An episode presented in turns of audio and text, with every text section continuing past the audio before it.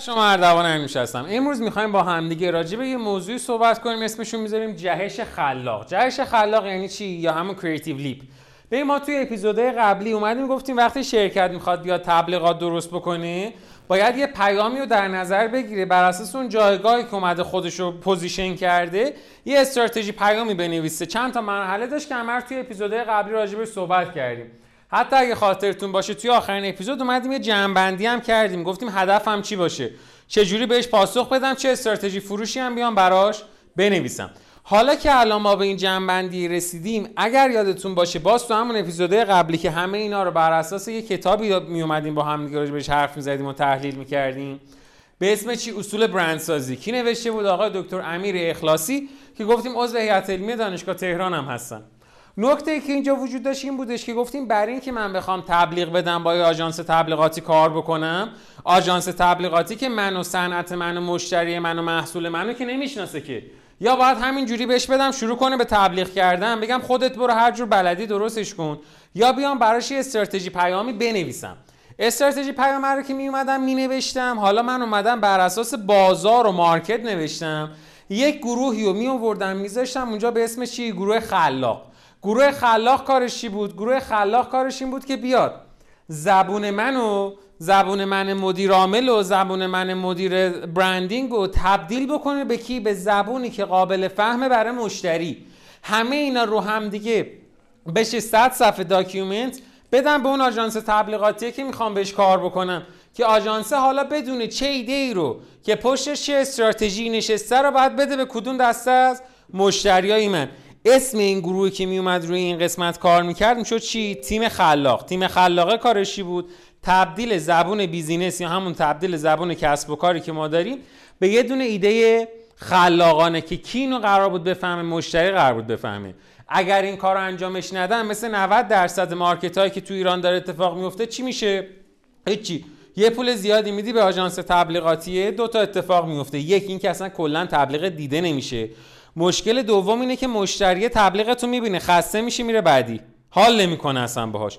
پس قبل از اینکه من بخوام پیاممو بدم با آژانس تبلیغاتی باید حتما حتما یه تیم خلاق تشکیل بدم، اینو تبدیلش بکنم به یه دونه چی؟ به یه دونه ایده خلاق، بعد بدمش به آژانس تبلیغاتی. هیچ آژانس تبلیغاتی برای رضایت من و برای دل من این کارا رو نمیاد خودش انجام بده. ممکنه یه تیمی داشته باشه ولی باید در نظر بگیرم ده نفر پانزده نفر رو برداشتن نشوندنشون توی اتاق به ترتیب مثل صف نونوایی، موضوع رو میذارن جلوشون، میگن همه شروع کن ایده پردازی کردن. مگه ذهن اون فرده چقدر ذهن اون پانزده نفر با صنعت ماها آشناست؟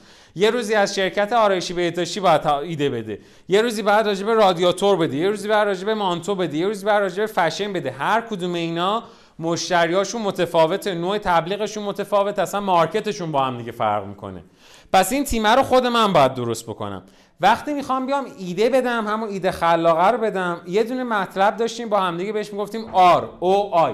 میگفتیم حتما حتما این آر او آی که یه جورایی هم ما رو یاد آر او آی مینداختش که توی مسائل مالی و حسابداری داشتیم باید با همدیگه چی باشن؟ الاین باشن. یعنی چی؟ یعنی اگر قراره یه دونه ایده خلاق بدی باید اون ایده مرتبط باشه، مناسب باشه، غیر تکراری باشه، تاثیرگذار هم باشه. حالا این وسط بر این که ما بخوایم خلاقیت توش یه ذره بیشتر بکنیم، اون چاشنی خلاقیت رو بخوایم توش بشونیم، میگیم حتما حتما باید چیکار بکنیم؟ باید یه ایده بدیم که غیر قابل انتظار باشه، هوشمندانه باشه، یه جورایی هم با چی همراه باشه؟ با شوخ طبعی همراه باشه. اصطلاحاً ما میایم میگیم که به حرکت از سوی استراتژی پیام و تبدیل اون به ایده خلاق، جذاب و هیجان انگیز برای جذب کردن مشتری میگیم جهش خلاق یا همون کریتیو لیپ. این ایده رو کلا اولین بار یه آقای مطرحش کرده بود که جلوتر راجبش صحبت میکنیم، ولی به اسم کی؟ جیمز ویب یانگ. این اسطوره کیه؟ اسطوره حوزه تبلیغاته. همیشه اعتقادش این بود که آقا باید اون زبان خسته کننده پیامو یه جهشی بکنی برسی با یه دونه زبان ایده عالی برای اون ایده خلاقه. اومده بود یه مفهومی رو درست کرده بود که توی فارسی ترجمه شده جهش خلاقیت. بهش میگن چی؟ بهش میگن اصطلاحاً مفهوم پردازی یا همون کانسپشن. بعدم هم همیشه میومد میگفتش که آقا این کانسپشن رو شما اگه انجام بدی باعث میشه تا فروش شرکتت چندین برابر بشه. تو که داری هزینه تبلیغات میکنی، خب چرا این هزینه ها رو داری یه جوری انجام میدی که آدما خسته بشن از دیدن تو برندی که تو داری. به خاطر همین قضیه اومدن یه بار توی دونه بحث صنایع شیر اومدن چیکار کردن، گفتن آقا دیگه از این صنعت خسته کننده تر و تکراری کننده تر که نداریم که، بیایم چیکار بکنیم، بیایم برای این صنایع شیر بدیم به این شرکتی که کار تبلیغاتی برامون انجام میده، بگیم آقا یه کمپین درست حسابی برای ما راه بنداز. اسم کمپین رو گذاشتن چی؟ گات میلک.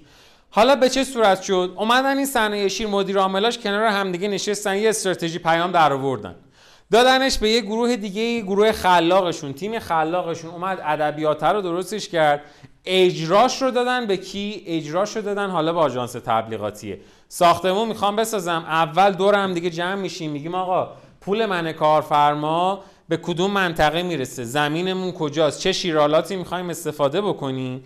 همه اینا رو که در آوردیم با هم دیگه، دیدیم پولمون چقدر، میخوایم چی کار بکنیم، تازه زنگ میزنیم میگیم آقا آرشیتکت شما پاشو بیا اینجا یه نقشه برای من بکش. نقشه میکشه توی اتوکد، شبیه سازیش میکنه، میبره توی رویت، یه خروجی به من میده. حالا خروجیه برای اینکه تبدیل به پول بشه، مشتری ببینتش، پول دو هزار بذاره ترجیب من، من باید چیکار بکنم؟ باید حالا زنگ بزنم به پیمانکار بگم مثلا من شوستا و همه اون گروهی که داریم پاشیم این ساختمونا رو برای من بسازیم. تازه میرسم به آژانس تبلیغاتی. کمپین درست کرده بودن، اسم کمپینر رو گذاشته بودن گات میلک. اومدن نگاه کردن گفتن آقا استراتژی که ما می‌خوایم بریم روش رو شروع کنیم به حرف زدن، اون پیامه که می‌خوایم به جورایی منتقل بکنیم، بحث خوشگلی و خوشهیکلی و سلامتی و چیزایی از این دسته. اومدن یه ایده دادن، گفتن آقا بریم از این به بعد آدمای معروف و مشهوری که هیکلای خوبی دارن و خوشگل هستن، زیبا هستن، اینا رو بیاریم یه لیوان شیر بهشون بدیم، این شیره رو بخورن. خط بالای لبشون که میمونه در اثر شیر خوردن، به محض اینکه این خط شکل گرفت همونجا ازشون یه عکس بگیریم. بعد اومدن یه پیام تبلیغاتی درست کردن، گفتن که تمام این آدمای موفقی که شما میبینین یا آدمای مثلا با تناسب اندام خوبی که میبینین روزی دو تا سه تا لیوان شیر میخورن. یکی از موفق ترین کمپینایی که توی امریکا راه افتاد همین کمپین تبلیغاتیه. چرا موفقه؟ چون مصرف شیره رو ربط داد به زیبایی، به اندام، به هیکل، به چیزایی که مردم اون موقع براشون چی بود؟ اهمیت داشت. اومد زبون مدیر عامل رو با یه دونه ایده پردازی درست حسابی تبدیلش کرد به یه زبان جذابی که آدما دلشون می‌خواست اونو بشنون. ببین ایده اگه درست باشه، مشتری وقتی بخواد ایده ها رو ببینه، تبلیغ اگه درست باشه، استراتژی اگه درست باشه، ایده پردازی اگه درست انجام شده باشه، مشتری وقتی تبلیغ رو ببینه اول مکث میکنه، بعد میبینه، بعد میشنوه.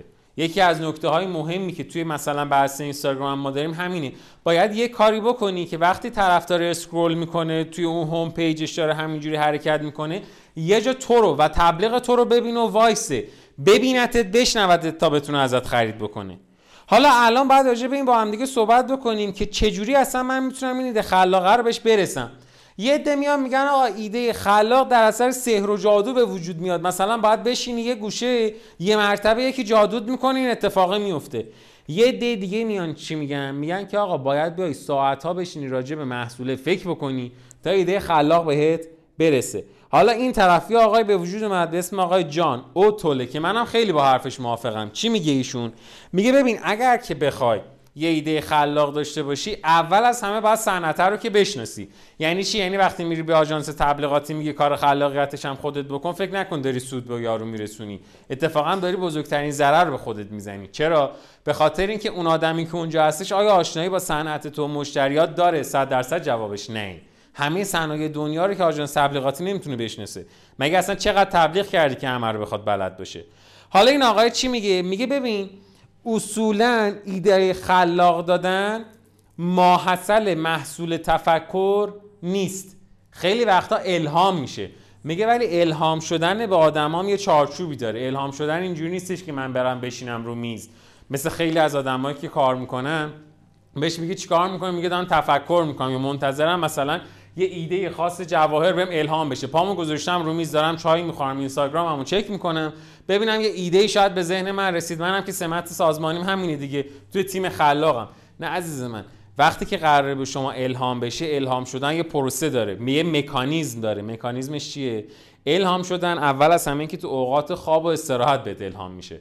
زمانی میتونی بیایی بگی که من دارم برای الهام گرفتن تلاش میکنم که در زمان هوشیاری خودتو غرق کردی تو موضوع، یعنی همه جوره دیگه تو مرحله هوشیاری خودت تو این موضوع عمیق شدی.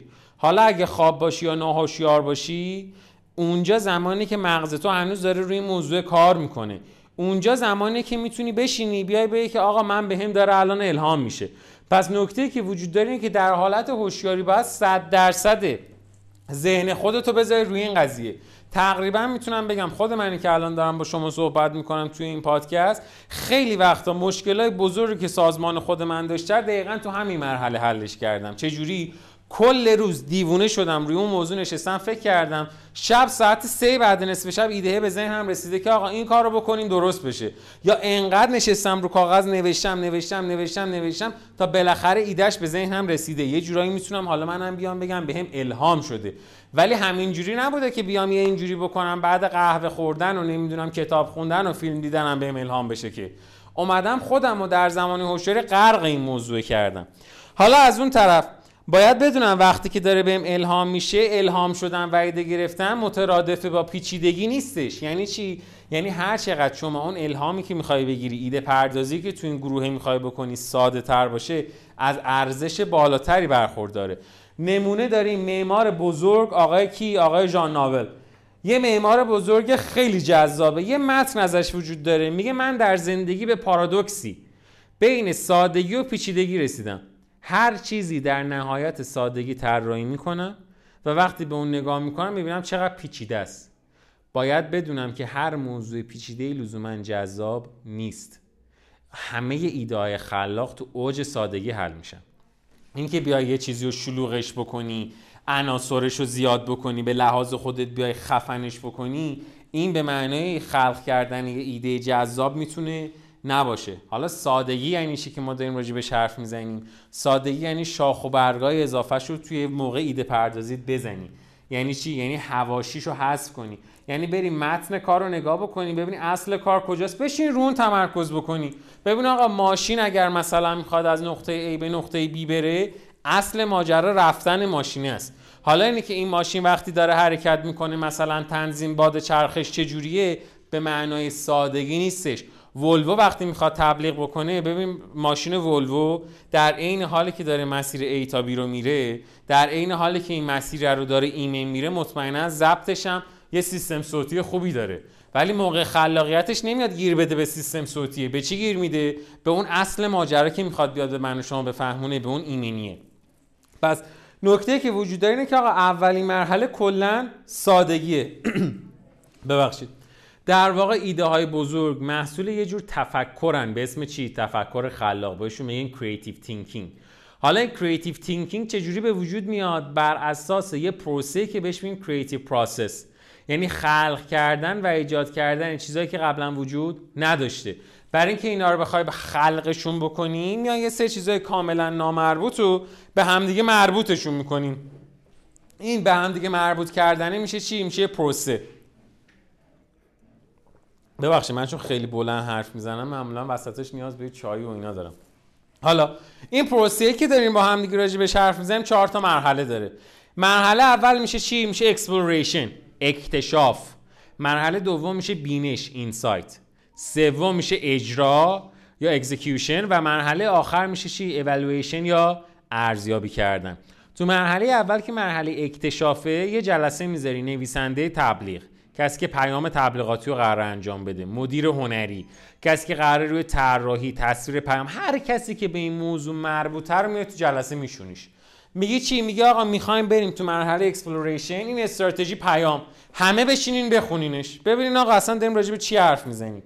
استراتژی رو که خوندیم، یه توضیح هم راجع به مارکت به اینا میدی که احتمالاً اگه از شرکت خودت باشن میشناسنش. خب حالا یه زمان میذاری بهش میگیم طوفان فکری یا همون برین استورمینگ. طوفان فکری چجوریه؟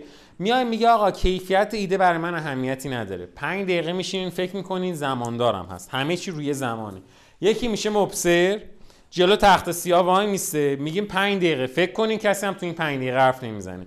ده دقیقه یا رو بیست دقیقه زمان طوفان فکریه. هر کی هر ایده‌ای به ذهنش میرسه بگه من بنویسم. خب اینجوری هم نیست بگیم نفری سه تا، اینجوری هم نیست بگیم تو این پنج دقیقه بعد سه تا ایده حتما رو کاغذ نوشته باشی. ایده هر چقدر احمقانه، مسخره، به درد نخور باید بگی. چرا باید بگی؟ علتش این نیستش که ما میخوایم فضا رو شلوغ بکنیم. ایده مسخره تو میتونه نتیجه بده یه ایده جذاب یکی دیگر رو. مسخره بعدی قضاوتی راجع به ایده نمی‌کنم. یعنی چی؟ یعنی به محض یعنی که یکی یه ایده داد نمیگه آ داداشون که اصلا عملی نیستش که. هر کی هر چی دلش بخواد تو این بازه زمانی میتونه بگه. مرتبط و غیر مرتبط زمان داره. یعنی چی؟ یعنی ده دقیقه شو ده دقیقه و یه ثانیه جذاب ترین ایده دنیا اومد نمی‌نویسیش رو تخته. پاکش می‌کنی چون براتون ده دقیقه میومده. این میشه چی؟ میشه برین استورمینگ. کی ازش استفاده میکنه؟ یکی از معروفترین آژانس‌های تبلیغاتی دنیا، بی بی دی او. بی بی دی او برای آقای به اسم آقای کی؟ الکس ازبرن. ایشون کلا تمام استراتژیه که سازمانش داره برای تبلیغات همین شکلی درست میشه. یعنی میاد همه رو جمع میکنه، جلسه تو فان فکری میذاره. هر باری هم که میخوان این کارو انجام بدن چیه؟ یه همچین جلسه‌ای رو همه کنار هم دیگه دارن. حالا وقتی که میای تو مرحله اکتشاف قرار میگیری باید یه ذره ذهنت بازتر باشه. دیکتاتور تو این جلسه طوفان فکری و تو مرحله اکتشاف نباید باشه. یعنی چی؟ نظم و ترتیب خوبه ها، ولی به این معنا نیستش که بیان بگم آقا فقط راجع به این موضوع فکر کن، تو چرا رفتی سر یه موضوع دیگه. یه اتفاقا یه چیز زیرین بهش میگیم تفکر جانبی. یعنی چی؟ یعنی آقا ذهن تو میتونه از روی موضوع آزادانه بدون اینکه کسی بهت گیر بده بره بپر روی موضوع دیگه. میتونی استعاره استفاده کنی، میتونی بیای با استعاره ها بازی کنی. یعنی چی؟ تفکر جانبی رو بهش میگیم لترال تینکینگ، اینکه از یه جا بپری یه جای دیگه. استعاره میشه چی؟ میشه متافور. استعاره یعنی بین دو تا چیزی که فقط یه عامل مشترک دارن یه شباهتی پیدا بکنی، اینا رو به هم ربطشون بدی. طرف داره مثلا تو شرکت آرایشی پیداشتی شامپوی نرم کننده تبلیغ میکنه، بعد برای اینکه نشون بده آقا این شامپو نرم کننده ما چقدر خوبه چقدر جذابه، کله شیر رو برداشته گذاشته به عنوان اینکه آقا یال شیر رو ببینین چقدر نرمی همینجوری میکنتت. شرکت مرسدس بنز یکی از تبلیغای معرکش برای کیه؟ برای بنز اسپونسد. توی بنز اسپونسد برای اینکه نشون بده اون مدیر عامل بدبختی که از صبح میره سر کار چقدر گرفتاری داره، چقدر حالش بده. حالا اگه سوار بنز اسپونسد من بشه، داره میره تو خونه، چقدر این بنز میتونه بهش آرامش بده. میاد از یه شیر کلافی که کلهشو میخواد بزنه به دیوار از دست کارمندش استفاده میکنه. این بهش میشه چی؟ میشه همون بحث متافور کردن یا استعاره کردن. توی تفکر جانبی همین ایده ها رو که بررسی کردی میشینی میگه آقا این محصولی که ما داریم به چی شبیهه. بعد حالا یه چیز جالب بهتون بگم، توی تفکر جانبی تجربه من میگه مدیر عامل رو راه نده. چرا؟ چون تو قسمت تفکر جانبی احمقانه ترین چیزا رو باید بیاری. مدیر عامل وقتی میاد یا عقاب باید رو محصولش بذاری یا شیر که سلطان جنگله. بیای بهش بگی مثلا مثل امرسان میخوام یه خرس گوگولی برات بذارم، میگه آقا اصلا چه ربطی به برند من داره. مدیر عامل جاش رو این یه دونه جلسه نیست. تو جلسه طوفان فکری هم اتفاقا جاش نیست. چرا؟ تو جلسه طوفان فکری هر کی میخواد حرف بزنه اول یه بار نگاه مدیر عامل میکنه. میخوای مثلا به یه ایده خوب بدی، اول یه نگاه میکنی ببینید طرف دوست داره ایده ای تو رو، اوکی باهاش، بعد میگی. برای همین کلا مدیر عامل تو این دو سه تا جلسه، مدیر عامل و نماینده‌شو، اینا رو تو این جلسه ها نمیاریم. حالا نماینده‌ش میتونه پسر خالش باشه که شده مدیر مالی، هر کسی. کلا از پک مدیر عامل توی جلسه هایی که بحث ایده پردازی میشه استفاده نمی کنیم. چرا استفاده نمی کنیم؟ چون یه جورایی دست و پای ما رو میبنده. حالا موضوع بعدی که اینجا به وجود میاد اینه که ما میتونیم بگیم که استعاره یه شیوه ندیدنه. ندیدن خیلی از تفاوت‌ها. یعنی چی؟ مثلا همین بحث شامپوه که میشه، ما میایم میگیم که آقا این شامپو مثلا بیایم استفادهش کنیم برای یه نمادی برای نرم کننده. طرف میگه نه آقا این که نمیشه که، این اصلا کی تا حالا دیدی شیر بره کلاشو با شامپو بشوره. یه سری چیزا رو نباید ببینی. ندیدن یه سری چیزا توی بحث متافور کردن یا استعاره هنره. ببین بین همه عاملا دنبال یه دونه عامل مشترک بگردی، بهش رسیدی، بسه. خب حالا یه آقایی داریم توی بحث مدیریت، اسمشون چی؟ آقای گرت مورگان. جز صاحب نظرهای علم مدیریته. بعد خوراکش درست کردن استعاره سازمانیه. اسم استعاره هم گذاشته خطای سازنده. مثلا میاد میگه سازمان مثل یه ماشینه، یا یه جای دیگه توی مقاله دیگه گفته سازمان مثل یه موجود زنده است. مثلا از این دستی که دیدین ما میگیم که برند یک موجود بالغه که خودش از یه جایی به بعد تصمیم میگیره، خودش صحبت میکنه، که مثلا در رابطه با برند دورسا وقتی مدیر عاملش میخواد آقای شاهین فاطمی صحبت بکنه، بارها و بارها این جمله رو میشنویم که میگه خود دورسا تصمیم گرفته امروز که این اتفاق بیفته، خود برند دورسا میخواد این کارو بکنه. یه جورایی اینا تفکرشون از جنس چیه؟ این استعاره که میان میگن مثلا برند یک موجود زنده است. حالا این آقا منظورش چیه وقتی به استعاره میگه یه خطای سازنده، یا اصطلاحاً بهش میگه کانستراکتیو فیلسود، اصطلاحاً فالسود، ارز میخوام من چون تونتونم دارم حرف میزنم مثلا این جای اشتباه میکنی. به این معنیه که وقتی افراد خطا میکنن خیلی چیزا رو نمیبینن، اما یه چیزو میبینن، همون یه دونه چیزی که دیدنش که قاعدتا خطاست میشه چی؟ خطای سازنده. استعاره بینش تک‌بعدیه، استعاره به طور همزمان ناقص، اوریبدار، گمراه کننده است. در این حال که این همه مزیت بد داره، این همه عیب داره، چیه؟ یه خطای سازنده است. افرادی که به دنبال ایده‌های خلاقن و به شدت توی موضوع عمیق میشن، به مکان‌های مختلف میرن، مجله‌های مختلف میخونن و از این طریق سری چیزا رو یاد میگیرن، اینا زودتر توی این مرحله الهام میگیرن از بقیه. مثلا یکی از میم... چیزهای معروف، معمارای معروف همیشه اعتقادش اینه که میگه من کارهای بقیه رو میبینم، نگاه میکنم، نه بر این که ازشون تقلید کنم، میبینم که چجوری باید بتونم از اینجا به بعد مشکل خودم رو حل بکنم. میخواد به کجا برسه؟ میخواد برسه به یه بینش درستی. یعنی چی؟ یعنی از یه جایی به بعد، بعد از اینکه ما اکتشاف کردیم، حالا باید بیایم روی بینشمون کار کنیم.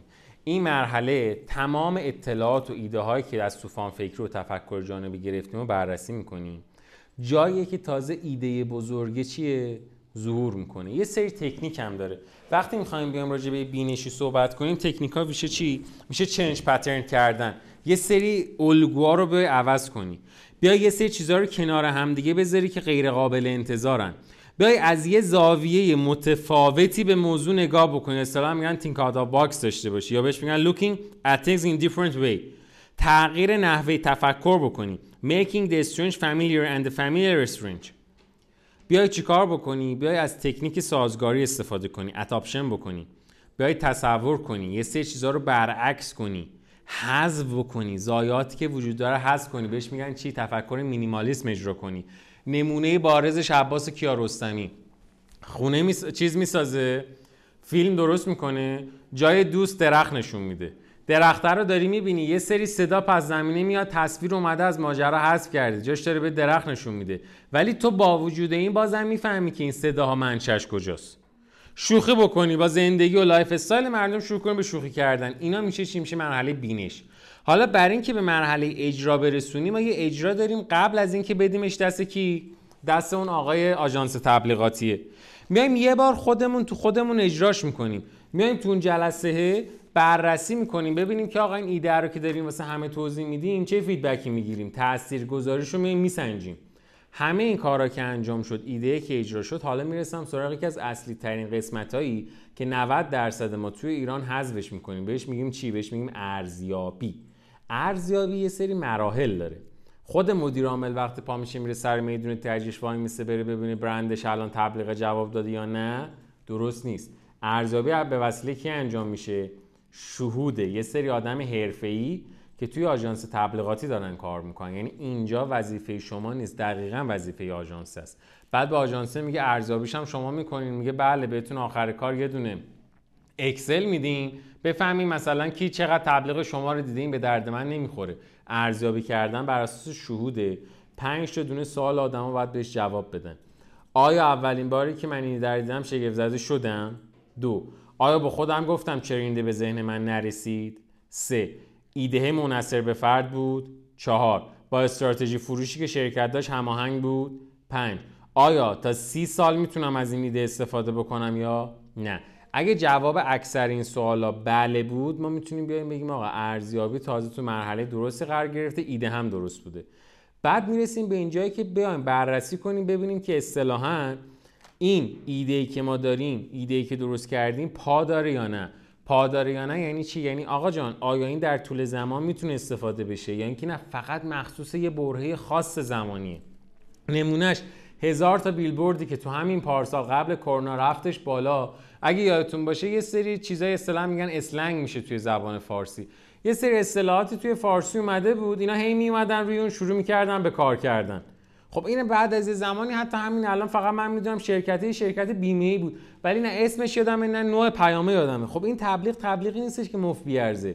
ممکنه تو همون برهه زمان تو خیلی ازش سود ببری، آدمو بشناسنه، دو روز بگذره از بین رفته. نتیجه کار میشه چی؟ نتیجه کار میشه اینی که هر باری که بخوای پول درآری آدم ببیننت باید حجم زیادی پول پرداخت بکنی. پس این نوع از تبلیغات تبلیغات خوبی قاعدتاً نیستن. و بعد مطلب بعدی که وجود داره اینه که حتما حتما وظیفه ما به عنوان مدیریت ابزارهای بازاریابی که داریم اینه که بیایم نگاه بکنیم ببینیم که آقا جان بین پیام، ایده‌ای که دادم، استراتژی فروشم هم هماهنگی هست نه، همون حرفی که روز اول زدم فیت و الاین هستن با هم دیگه یا نیستن. اگر ایده خلاق خیلی قوی تر از استراتژی پیامه باشه، پیامه تو خاطره ها میمونه، هویت برنده از یاد میره. چرا؟ چون استراتژی پیام پایه های اصلی هویت برنده.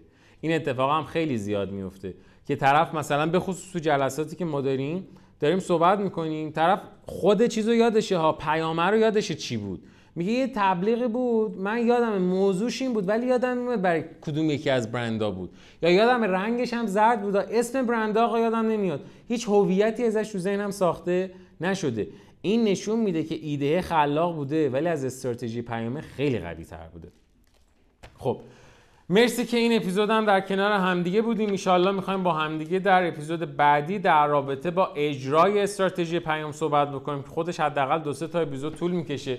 بریم ببینیم حالا که استراتژیشو درآوردیم، به اون ایده تیم خودمون هم دادیم، حالا چه جوری اینو میتونیم چیکار کنیم، اجراش کنیم.